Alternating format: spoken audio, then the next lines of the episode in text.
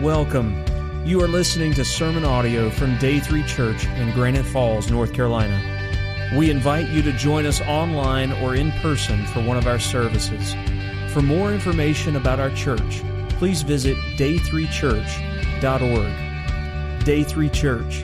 Experience a new day in your life played a different video today because we're wrapping up the series that we've called Who's Your One uh, today. Uh, that was uh, Johnny Hunt. Most of you probably have heard a little bit about who, who Johnny is. He used to pastor in the Wilmington area. He's actually served as president of the Southern Baptist Convention in the past also. And uh, he's one that was uh, central in, in trying to bring about this emphasis entitled Who's Your, your One.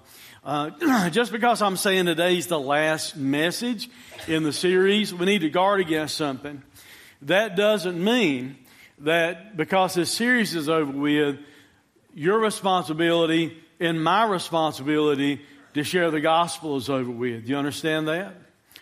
I hope maybe you've already shared the gospel with your one. I hope, in fact, you've already led your one to Christ. And if you have done that, please let us know because we want to celebrate that.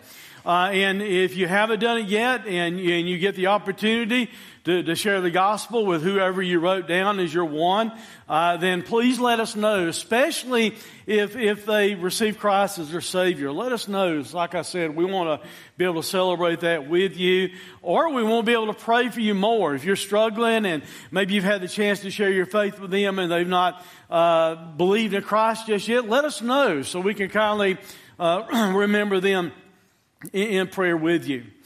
And if you do win your one to Christ, here's the deal with that. That simply means it's time to go to your next one, and your next one, and your next one, and your next one. Because I believe that we have an obligation placed upon our lives as believers to share the gospel from now until Jesus takes us home to be with Him. From, from now until the, the rapture happens, I think we're under an obligation to share the, the gospel. So as we finish up this series today, here's the title. The title is A Story of Hell. Now, before you push back a lot, as soon as I said that, you might have thought to yourself, man, I got out of bed this morning, I rolled out of bed, and I thought to myself, I hope when I get to church today, the pastor preaches about hell. I understand that's typically not what we look to listen to. But the sad reality is the Bible teaches there's a real place called hell. Amen? Just as much as there's a real place called heaven, there's a real place called hell. And Jesus had a lot to say about that real place called hell. And whether we like it or not, it is still a real place. Some of you have been around here a while, you've heard me say something similar to this before. I, I can't stand cancer. I hate the reality of cancer.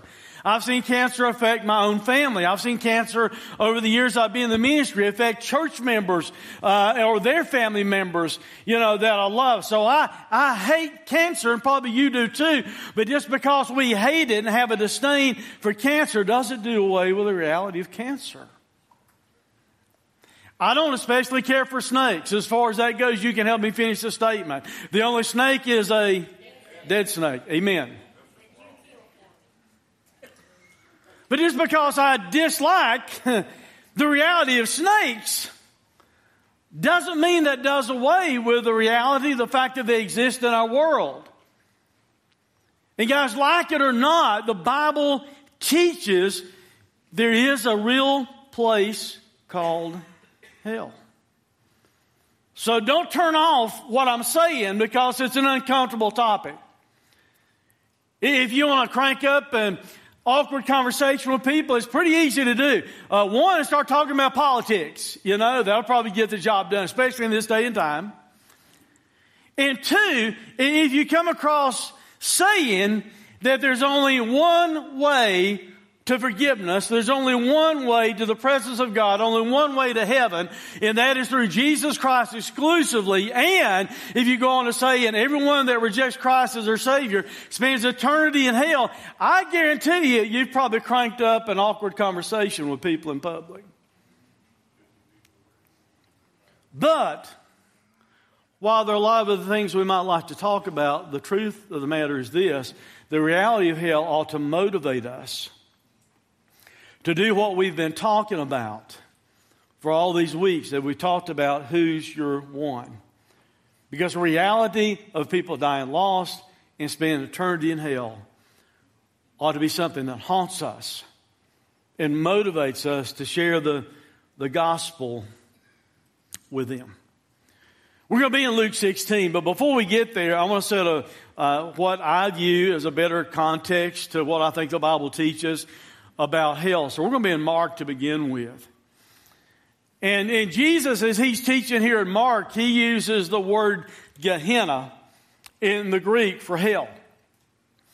And the word Gehenna talks about the lake of fire. I'll actually read about that later near the end of the message.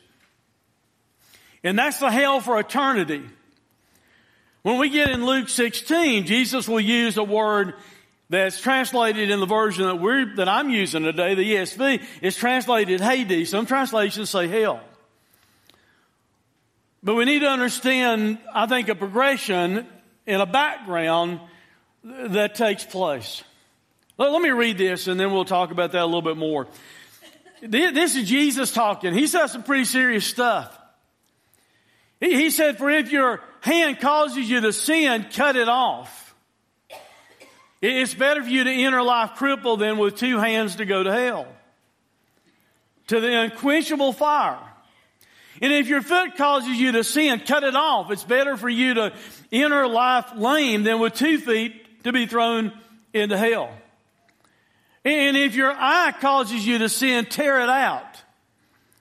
Because it's better for you to enter the kingdom of God with one eye than with two eyes to be thrown into hell where their worm does not die and the fire is not quenched.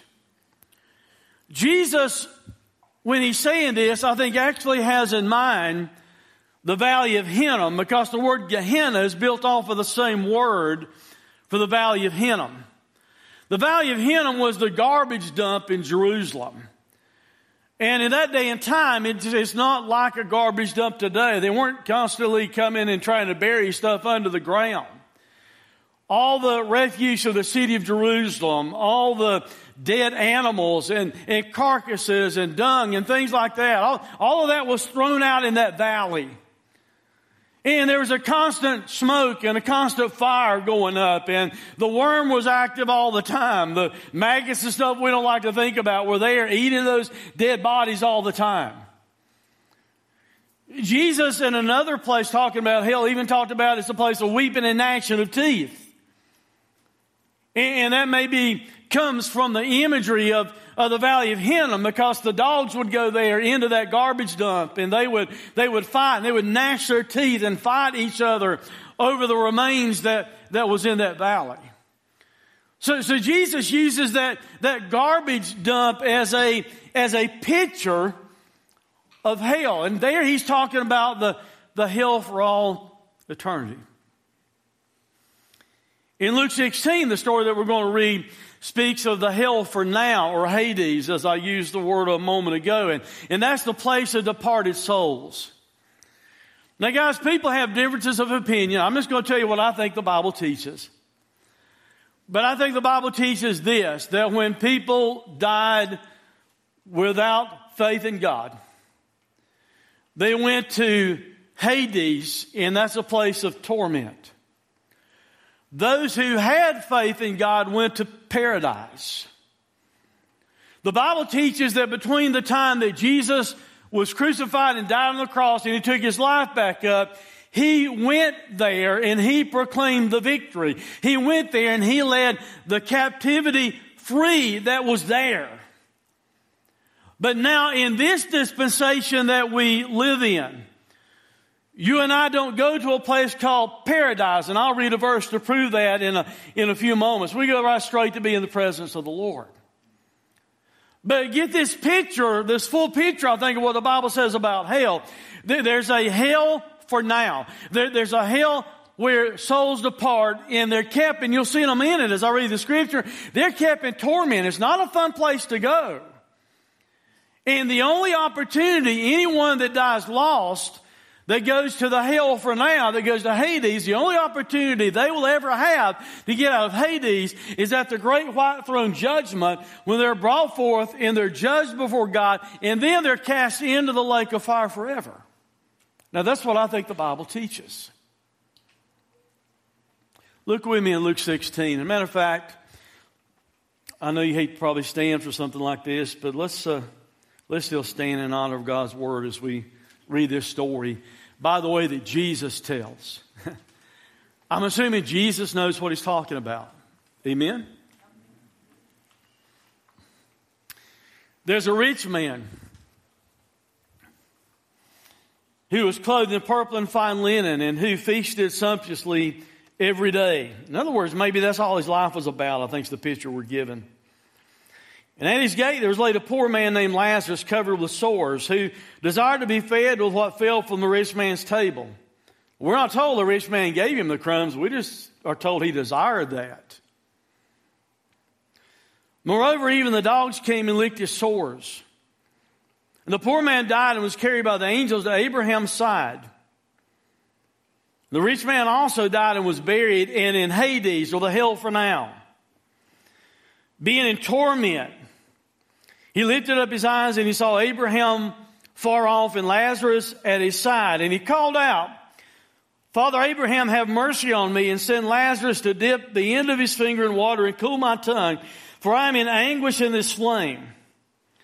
But Abraham said, Child, remember that when you in your lifetime received your good things, and Lazarus in like manner bad things, but now he is comforted here and you are in anguish. And besides all this, between us and you, a great chasm has been fixed in order that those who would pass from here to you may not be able, and none may cross from there to us. And he said, Then I beg you, Father, to send him to my father's house, for I have five brothers, so that he may warn them, lest they also come to this place of torment. But Abraham said, They have Moses and the prophets, let them hear them. And he said, No, Father Abraham, but if someone goes to them from the dead, they will repent. And then Abraham responded. He said to him, If they do not hear Moses and the prophets, neither will they be convinced if someone should rise from the dead. Not a popular topic, not a popular story, but it's a story of hell. And it's a story that ought to motivate us to share the gospel. And that's been our focus for all these weeks. And if you'll be seated, I'll explain to you why. Here's why a story of hell should motivate us. According to the Bible, there are only two eternal destinations. According to Jesus, according to the Bible, there are only two eternal destinations.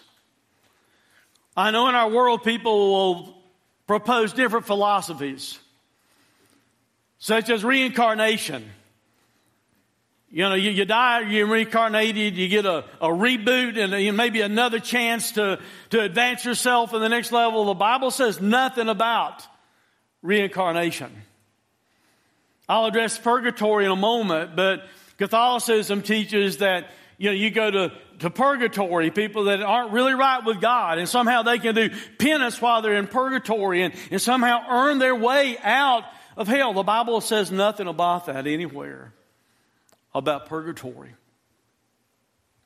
There are only two eternal destinations, and Jesus addresses both of them here. You want to talk about the good one first? There's eternity in heaven. Uh, another way to view that is, is think about you're, you're in the presence of God forever. He, he said there in the first part of verse 22, the poor man died and was carried by the angels to Abraham's side. Abraham, the Bible says, is the friend of God. God called him his friend. And Abraham, of course, had faith in God. Matter of fact, the Bible teaches he believed God and was counted him for righteousness. So Abraham had faith of God, and he's being in this place of paradise at this point in time. Jesus will lead everyone that was in paradise free between the cross and between the resurrection. But in this picture of Abraham, you could view it like this. It's really a, a, picture of being in the presence of God. Now for us, in this day and time, on the other side of the cross, Here's what Paul says in 2 Corinthians 5 verse 8. Yes, we are of good courage and we would rather be away from the body, notice this, and be where? At home with the Lord. Guys, we ought to celebrate that because if you know Christ as your Savior, the instant you die, you go right straight to be in the presence of the Lord. We don't go to paradise as they, as they once did. I want you to notice some things about this story. This poor man has suffered in life. He, he had faced hunger in life. He had evidently faced being ignored by, by this, you know, rich man who he set by his gate that could have helped him in some way. It seemed like the only compassion this poor man would get because of the sores would be the dogs coming to, to lick his sores. Because whether we like the thought of that or not, there is something antiseptic about that. They, they've actually proved that. So the dogs would have compassion on him where somebody else wasn't having compassion on him. And evidently, this poor man was a man of faith. In other words, he, he wasn't taken to be in the presence of Abraham, representing the presence of God, simply because he's poor. He was taken there because he must have been a person of faith. Which leads me to give you a little bit of a side message, and that is this.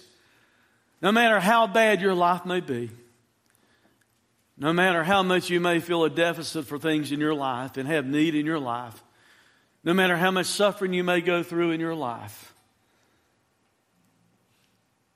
if you know Christ as your Savior, heaven awaits you. Amen. Comfort awaits you. This poor man is now comforted there. So no matter what you're going through today or what you'll go through next week or next year or what you've already been through, if you know Christ as your Savior, comfort awaits you. Eternal comfort awaits you. The Bible speaks in many places about a believer being in the presence of God forever. Here's just a couple. One is we get a picture that Jesus told of the, the nations being judged in Matthew 25. Then the king will say to those on his right, Come you who are blessed by my Father, inherit the kingdom prepared for you from the foundation of the world. Another one is John 3.16 that we all know well. For God so loved the world that he gave his only son that whoever believes in him should not perish but have what? What does it say? Have eternal life.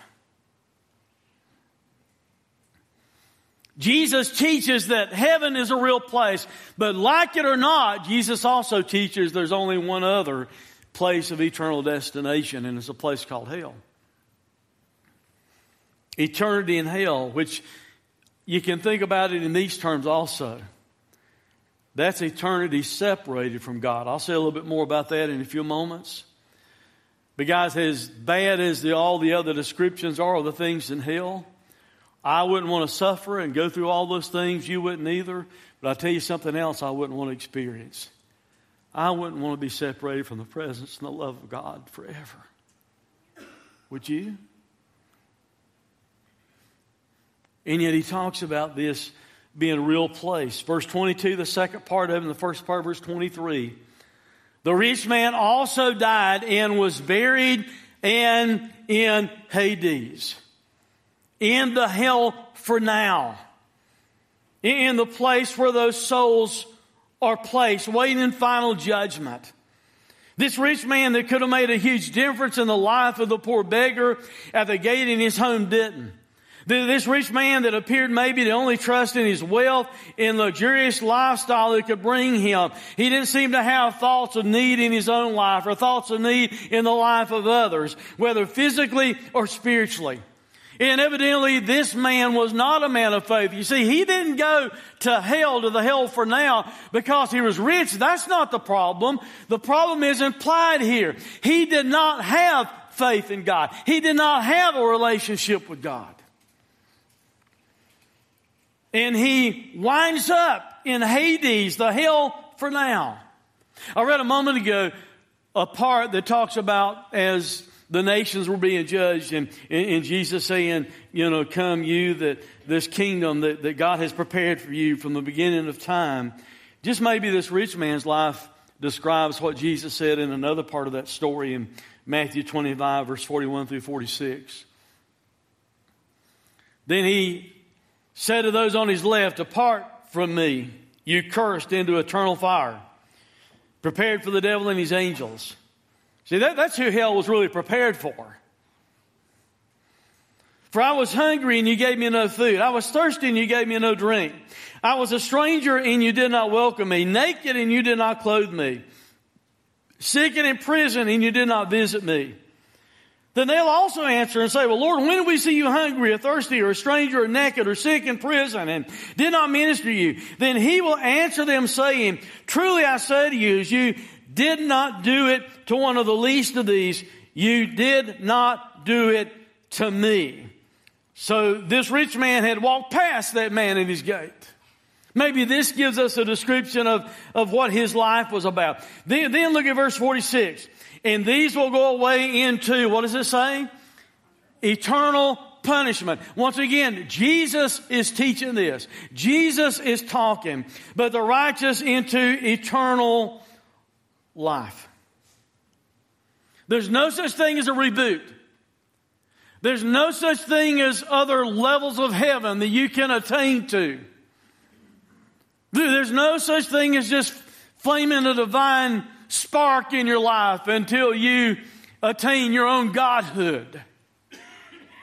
There's no such thing as not being right with God, dying and getting an opportunity, a place called purgatory to maybe, you know, work through penance and work through some of that and, and somehow get out of, of Hades, get out of purgatory and, and, and go to heaven. The Bible says nothing about that. The Bible only talks about two eternal destinations. You know, that in mind, as much as I know we hate to think about it, let's talk a little bit about what this place called hell looks like. Hell is a place of eternal suffering. It appears to me from what the Bible says. Jesus said this rich man was in Hades, being in torment lifted up his eyes and saw Abraham afar off and Lazarus at his side. And he called out and said, Have mercy on me. And send Lazarus just to dip the end of his finger in water and cool my tongue, for I'm in anguish in this flame. some of the words from the Greek that Jesus used here, some of the original language, that phrase being a torment means this being under, being under in a permanent condition being underneath in a fixed position, existing in a fixed position. The idea of torment has the notion of going to the bottom. It, it referred to a touchstone which is a stone that a goldsmith would use to heat the metal and, and get it to a, a molten form and then take a, a, hammer or a mallet and form it into the shape that, that he wants it to be. And that description was also used as a picture of torment or torture. So that's what's being presented to us. Some suffering is taking place there. He, he cried out for mercy and that literally means he's just crying out for some compassion. He, he wants that one drop of water on his tongue to cool it. That means to refresh or, or cool down. The, being anguish in this flame means to grieve, once again, in a fixed position. Because he's in literal fire. He's in a flash. He's in a flame. He's in a blaze. You see, existence in hell, as told by Jesus, is much more than mental anguish. I believe mental anguish is part of it. We'll talk about that in a moment. But Jesus describes it as a real place of physical anguish that a person goes to and they're there for all eternity. Jesus describes hell as a place of real suffering. Even Hades that he describes today, the hell for now, the hell for people who go there waiting that final judgment. Even there in Hades, there was pain and suffering. And I believe there will be later in the lake of fire for all eternity in Gehenna. He's begging for mercy. He's asking for some type of relief. Can I ask you a question? A couple of questions. Do you want your one that you've written down and you've been praying for and you've been thinking about? Do you want your one to suffer like that for all eternity? Do you want your lost family member or lost family members or lost friends or lost coworkers? Do you want them to suffer for all eternity the way Jesus describes this here? Can I go a little bit deeper? Would you even want your enemy, somebody that you think hates you, someone maybe for some reason you've got an issue with, would you even want your enemy to go to a place of eternal suffering? Because, guys, I think if we'll be honest about this, we would say no, absolutely not to all those questions. That means we need to do something about it. We've been given the only thing that makes a difference. We've been given the gospel of Christ. That means we need to share that with our lost loved ones. I, have actually heard hell preached about before in the years that I've been in the ministry, especially maybe early on when I was hanging around maybe some different circles and stuff like that, right after I've been called to preach. I've heard preachers I've heard preachers talk about hell before in a way that made it sound like they were happy lost people would go there someday. Somewhere they missed what hell's all about. No believer should be happy that anyone should spend eternity in a place of suffering. Hell is also a place of extreme clarity. In other words, I think someone gets to hell and they'll see things a lot clearer than they've ever seen them before. You talk about a huge wake up call that this rich man probably had as he woke up in Hades. Verse 25 but Abraham said to him, remember. So he's calling upon his, his memory. He, he said, child, remember that you in your lifetime received your good things and Lazarus in like manner bad things. But now he's comforted here and, and you're in anguish. He, he's calling upon this man to remember, think back. Can, can you imagine how much clarity doesn't help him any? but how much clarity someone has in hell, even the hell for now. I had an opportunity to make a difference in that poor man's life that was starving to death, and I didn't do it. I had an opportunity to be his friend. Imagine how many people in hell for all eternity have the memory of the sermons they've heard and the Bible studies they've heard and the times they had an invitation to trust in Jesus as their Savior. All the times maybe they heard a message on TV or in church or bumped into someone who talked to them about Jesus. I tell you what, I think there's going to be some people in Caldwell County who are going to get to hell I remember seeing James Wilfong out on the side of the road giving a warning with his signs and his trumpet. Uh, imagine going to a place called hell and you've got that mental anguish. I already talked about the suffering, guys, but I believe there's going to be some mental anguish there because with extreme clarity, they will know what they should have done and what they failed to do. Number four, Hell is a place, I think, of isolation. Of isolation. Now, I understand there's paintings that people have done of hell and things like that that shows, uh, you know, everyone there together and, and all. I'm not sure that's the case. But whether that's the case or not, I think I can guarantee you this. Anyone that dies lost and goes to hell will be isolated from any type of comforting relationship.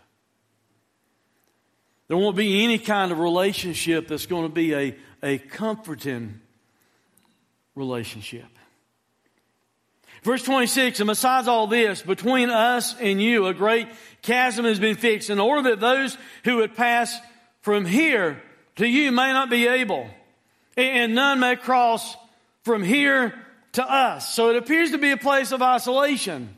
This rich man who really didn't want to be in the presence of this poor beggar at his gate, all of a sudden he's ready to fellowship with him.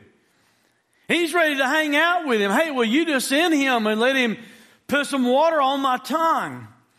But Abraham clearly states that there's this great distance, a great barrier between them and no one can pass back and forth no matter how much they may want to do so. Maybe Lazarus was good hearted. Maybe he was more than willing to, you know, get over the way he'd been treated in the past. Maybe Lazarus was there thinking, let me go and I'll take some water to him. But Abraham says that can't happen because there's a distance there. And he's saying that the people that are there in this hell for now, they cannot come to us. And guys, I believe the same thing is true, not just of the hell for now of Hades, but later in Gehenna, the hell for eternity. There's isolation from any comforting relationship. Even if you know other people are there, you're not going to gain any comfort from that. I've seen people all my life that'll almost make fun of hell and death in the gospel. Well, it don't matter if I trust in Jesus or not. See, I really don't want to because all my friends aren't going to do it, and my friends are going to hell, so I want to go to hell with them, and we'll all be together for all eternity, and we'll, we'll just have a big party, and we'll be together all that time in hell forever and ever and ever. I, I've got a wake up call for you if that's what you think. Your favorite food's not going to be on the menu in hell. Your favorite beer is not going to be on the menu in hell. If it is, it's not going to be cold, it's going to be boiling hot. Your favorite drug of choice is not going to be available to you in hell. Your favorite, whatever it is. See, it's not going to be a party. it's not going to be a time, well, we're just going to hang out together and party forever. That's not the description that Jesus gives of hell. Where he said the weeping and gnashing of teeth, just maybe, where he was talking about the dogs doing that in the valley of Hinnom, just maybe that's what people will do on each other. Even if they do know that they're there. You're not going to gain any comfort from anybody. Instead, it may be like animals fighting each other for all eternity in the midst of that flame.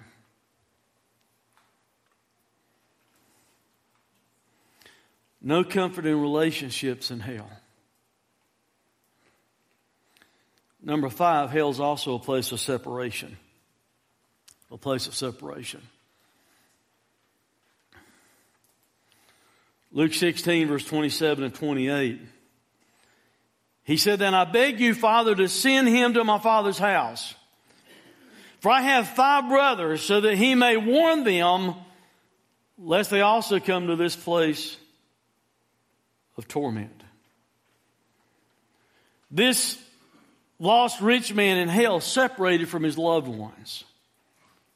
Never ever to be reunited. As I said a moment ago, there's not going to be any big eternal parties going on in hell. There's not going to be family reunions in hell either.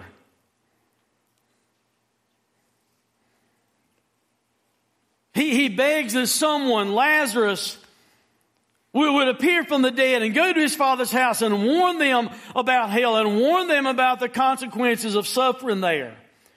See, hell's a place of separation from your loved ones, but, but even more tragic than that, hell's a place of separation from God. People who reject Him or people who try to stay neutral to the gospel message. Bible, the Bible teaches God's holy. God loves sinners so much, guys, that He put His Son on the cross for you so you don't have to go to hell. That's how much God loves you. And we live in a culture where people kind of recoil against the message of hell, against the idea of eternal punishment. And, and people say, how in the world can a loving God send anyone to hell. You see, that's not God's desire. He put His Son on a cross to keep them out of there. To, to give them a way to God, to give them a way for forgiveness. He, he allowed His own Son to die in their place for their sin on the cross. And the truth of the matter is this I don't think God sends anyone to hell. Oh, He passes final judgment, but the person sends himself to hell when they say no to Jesus, no to the gospel, or even, please listen, even if you just try to stay neutral to the gospel. Well, I'm not going to say yes, but I'm not going to say no, and somehow I'm going to get by. I read to you John 3:16 a moment ago. A lot of times we stop there and we don't read verse 17 and 18. The Bible says, For God did not send His Son into the world to condemn the world. No, He sent Him in here to die for our sins, to give you a chance, to give you hope. In order that the world through Him might be saved.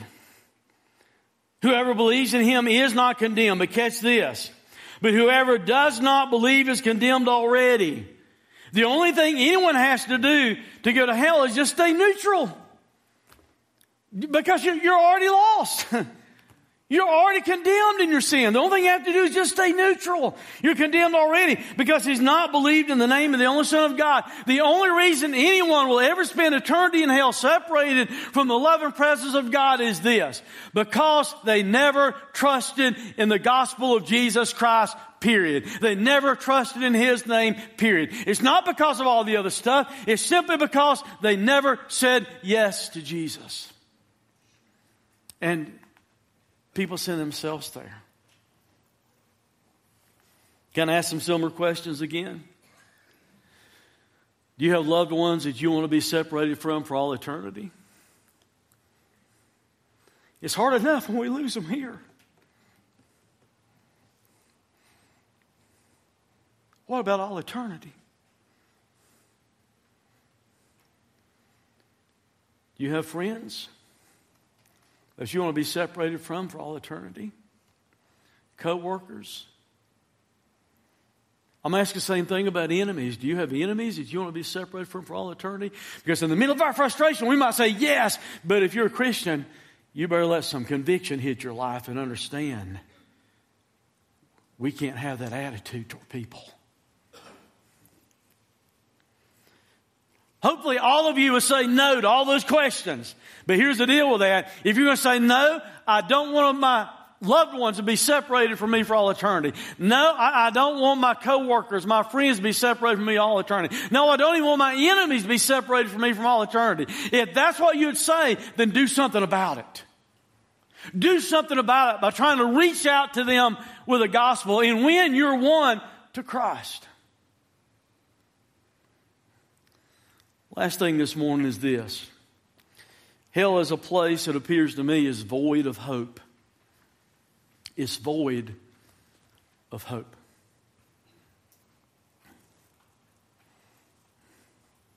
Here's the response of Abraham to the request of someone to go to his father's house and warn his five brothers so they wouldn't go to a place called hell. Verse 29 through 31. But Abraham said, they have Moses and the prophets. Let them hear them. And he said, No, Father Abraham. But if someone goes to them from the dead, they will repent. And he said to him, If they do not hear Moses and the prophets, neither will they be convinced if someone should rise from the dead. This lost man in Hades had a little bit of hope. Well, all right, I can't get any help. I can't get any comfort. Then, then let me have some hope in this. Send somebody to warn my brothers. But all of a sudden, that hope is gone. The hope for this lost rich man is non existence. The hope that somehow maybe he could have been a positive, godly influence on his five brothers is gone because it's too late for him to do that. As it's too late for anyone who dies lost without Christ. There's no second chance. There's no hope to get out of Hades, to hell for now, except what I said earlier at the great white throne judgment, to be cast into the lake of fire forever. Your only hope this morning, if you do not know Christ as your Savior, here's your only hope. You may not like it. It may not be politically correct. It may not be the conventional wisdom of the day. But before God, God strike me dead. I'm telling you the truth. The only hope you have is Jesus. The only hope you have of being forgiven of your sins. The only hope you have to get to heaven. You can't be good enough. You can't work your way through. You're not going to get a reboot later on after you die. The only chance and the only hope you have is to trust Christ as your Savior now. And if you are a Christian, the only chance you have to win your lost family members and friends to Jesus, strangers to Jesus, the only hope and opportunity you have is to do it now because you don't have an opportunity on the other side of death. No need to share the gospel in heaven. Everyone already knows it. That's why they're there. Abraham tells this lost rich man in hell. They have Moses and the prophets. Here's more or less what he's saying. He's saying they've got the Bible of that day. So, in other words, if he wouldn't listen to the scriptures, if he wouldn't listen to the Bible of that day, it wouldn't matter if Lazarus would be raised from the dead. Guys, that's how important the scriptures are. Now, that was in that day. You know what we have in this day? We've got the old and the new. We've got the full story of redemption. We have Jesus not looking forward to the fact that he would come, but looking back on the fact that he did come. And that he did live a perfect sinless life, and that he went to the cross, and that he fully paid for our sins, and that he took his life back up on the third day. We've got the whole story. We've got the end of the story. Guys, we live in a time that people have more opportunity to hear the gospel than ever in history. Because you can hear it here, but we live in a day and time that we have things like didn't exist before in this story that we're reading. You can hear the gospel on television. You can hear the gospel online. You can hear the gospel on the radio. You can read the gospel on blogs. You can see a live feed like going out from here today. Be interesting how many likes we get online this week from message on hell. I'll have to track that one a little bit. We've got all the opportunity in the world to, to, to hear the gospel. And right now, guys, in America, and it may change, and that's why we need to have a wake up call. Right now, you can share the gospel without worry, pretty much, in America. All my friend might get mad at me. Well, hey, people are doing it in other parts of the world at risk of losing their life. So, what if your friend gets upset with you? You think your friend's not going to be upset if he goes to hell and at the judgment seat he looks at you and says, Why didn't you tell me?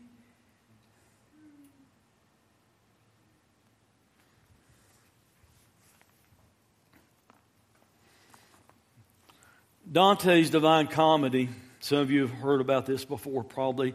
By the way, they make movies, Inferno and stuff like that anymore. That's not biblical, you know. And this was just a story, a fictional story. But Dante describes the fictional journey of the author through hell and ultimately to heaven. In the Inferno section, he describes the sign above the portal of hell, and it says this Abandon hope, all ye who enter here. It's too late for hope. No chance for hope. This morning, as we get ready to have a time of invitation, I've already said this, but the only hope you have if you don't know Christ as your Savior is Christ.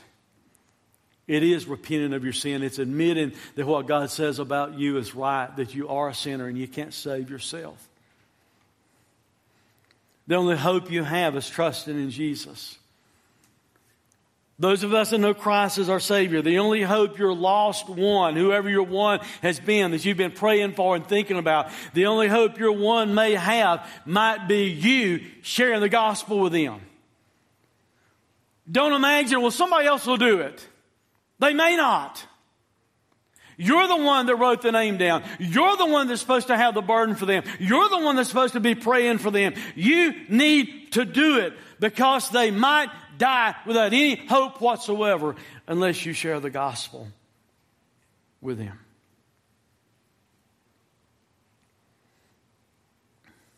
I've alluded to the lake of fire several times, but let me read this passage in Revelation. And the devil who had deceived them was thrown into the lake of fire and sulfur, where the beast and the false prophet were. And they'll be tormented day and night forever and ever. Then I saw a great white throne, and him who was seated on it. From his presence, earth and sky fled away, and no place was found for them. And I saw the dead, great and small, standing before the throne, and the books were open. Then another book was opened, which is the book of life. And the dead were judged by what was written in the books according to what they had done. And the sea gave up the dead who were in them. And death and Hades gave up the dead who were in them. And they were judged, each one of them, according to what they had done. Then death and Hades were thrown into the lake of fire. This is the second death, the lake of fire. And if anyone's name was not found written in the book of life, he was thrown into the lake of fire. Is that clear enough without me describing anything else, Ronan? Richard Baxter, who was an old Puritan pastor, that meant he was really old. Don't come up and ask me later if I knew him personally. I did not. But he wrote something to his members one time about how to spend the day with God.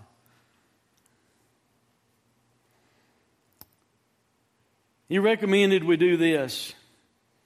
Let God have your first awakened thoughts.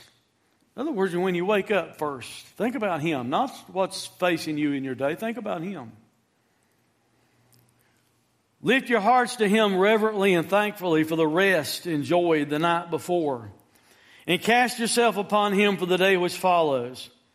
Familiarize yourself so consistently to this that your conscience may check you when common thoughts shall first intrude. In other words, if you wake up and you're worried about all the other stuff, make this such a habit in your life that your conscience will stop you and say, hey, wait a minute, you better think about how thankful you are.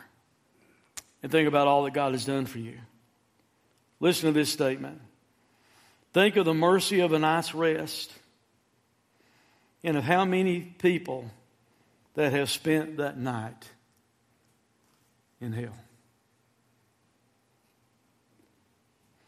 How many in prison, how many in cold, hard lodgings, how many suffering from agonizing pains and sickness, weary of their beds and of their lives.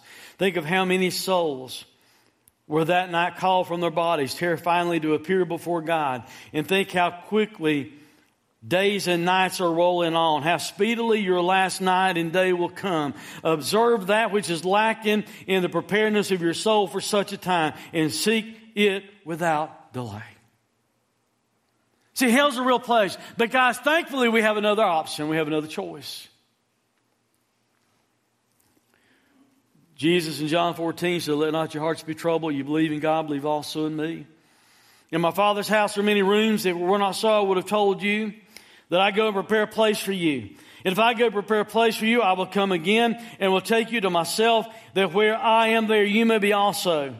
And you know the way to where I'm going. And Thomas said to him, Lord, we don't know where you're going. How do we know the way? And Jesus said something very important, guys. Lock in on this. Jesus said, I am the way, exclusively the way is what the word means there. I am exclusively the truth. I'm exclusively the life. No one comes to the Father except through me.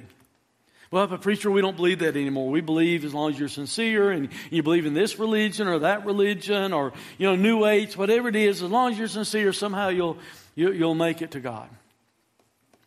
Can I tell you something Freddie Gage said years ago?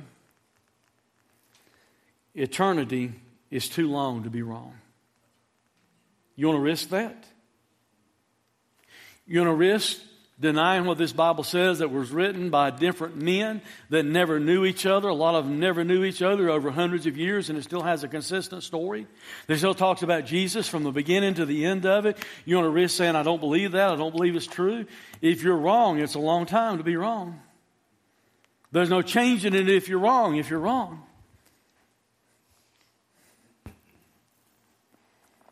And the Bible teaches you can know right now today. Because in 1 John chapter 5, verse 13, it says, These things have I written to you that believe on the name of the Son of God, that you may, what's the word? That you may hope you'll find out after you die. Too late to change it then. That you may know that you have eternal life. You can know today. You don't have to live with a question mark over your life and a question mark over your eternity. Let's pray.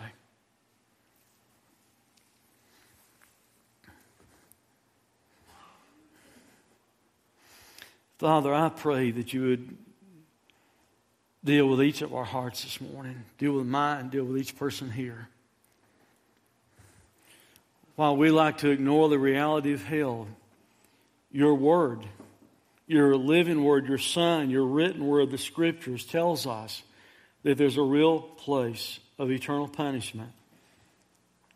And all who reject you, all who reject the gospel, all who reject Christ, spend eternity there. Whether we like the message or not, that's what you tell us. Father, if there's someone in this place that doesn't know Christ as Savior, God, I pray you speak to them immediately, right now, that your Holy Spirit would convict them and help them to understand that their only hope is Jesus. Help them to admit, to repent right now their sin, admit and agree with you that they're a sinner and they can't save themselves, and give them the faith they need to trust in Jesus. And Father, for all of us that have done that, God, give us a renewed vigor, a renewed dedication, renewed commitments this morning to reach our one, to reach our family members, to reach our friends, to reach strangers, to reach enemies even with the gospel.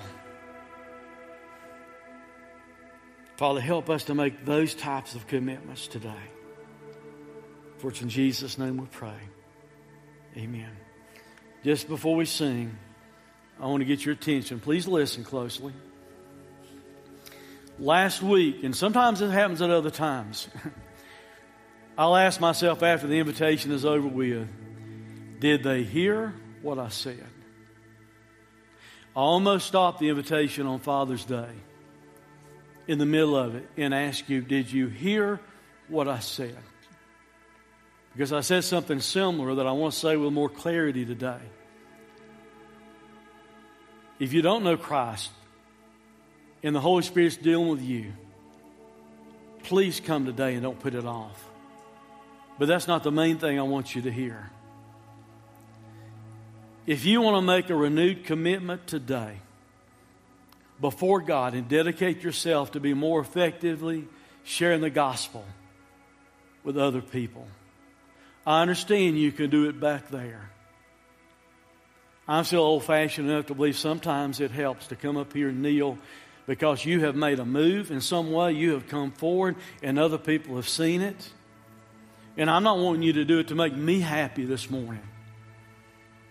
But honest, folks, I don't think any of us can say we're where we are and where we should be in sharing the gospel.